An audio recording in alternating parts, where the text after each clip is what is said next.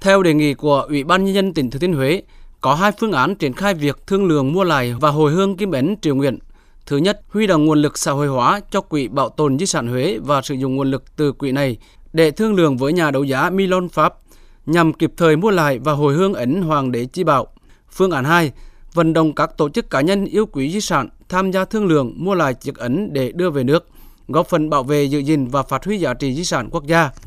Ủy ban nhân dân tỉnh Thừa Thiên Huế đề nghị Thủ tướng Chính phủ đồng ý chủ trương và giao Bộ Văn hóa Thể thao và Du lịch, Bộ Ngoại giao phối hợp hỗ trợ tỉnh Thừa Thiên Huế và các tổ chức cá nhân thương lượng với nhà đấu giá Milon để mua lại ấn Hoàng đế Chi Bảo.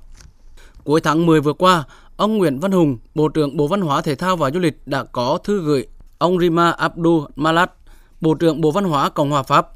Ông Hà Kim Ngọc, Thứ trưởng Bộ Ngoại giao cũng có thư gửi Tổng Giám đốc UNESCO với nội dung đề nghị Bộ trưởng Bộ Văn hóa Cộng hòa Pháp và Tổng Giám đốc UNESCO can thiệp để nhà đấu giá Milon đưa chiếc ấn Hoàng đế Chi Bảo ra khỏi danh mục đấu giá cổ vật và tạo điều kiện để phía Việt Nam thương lượng và hồi hương chiếc ấn này.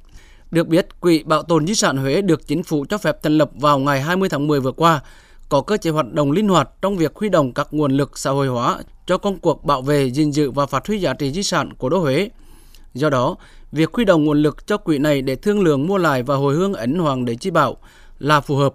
Hiện ấn Hoàng đế Chi Bảo đang được nhà đấu giá Milon thông báo sẽ đấu giá vào ngày 10 tháng 11 tới tại Paris, Pháp. Ban đầu, buổi đấu giá dự kiến diễn ra ngày 31 tháng 10 vừa qua,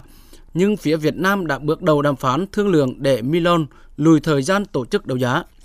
Kim ấn Hoàng đế Chi Bảo được đấu giá lần này có trọng lượng hơn 10,7 kg vàng, được chế tác vào năm 1823 dưới thời vua Minh Mạng.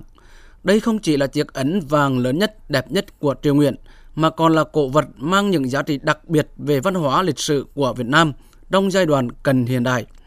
Ông Nguyễn Thanh Bình, Phó Chủ tịch Ủy ban Nhân dân tỉnh Thừa Thiên Huế cho biết. Huế mong muốn tiếp nhận lại những cái gì thuộc về Huế, trong đó có Hoàng đế Chi Bảo. Trong suốt thời gian qua, tỉnh Thừa Thiên Huế đã báo cáo Thủ tướng và liên lạc làm việc với Bộ Văn hóa Thể thao và Du lịch cũng như Bộ Ngoại giao để chúng ta tìm hiểu kỹ càng hơn về cái bảo vật mà chúng ta đang quan tâm. Thứ hai là làm sao để liên lạc với chủ sở hữu cũng như cái đơn vị đấu giá để có những cái giải pháp tốt nhất như để đáp ứng được cái mong muốn của chính phủ, chính quyền cũng như người dân Thừa Thiên Huế.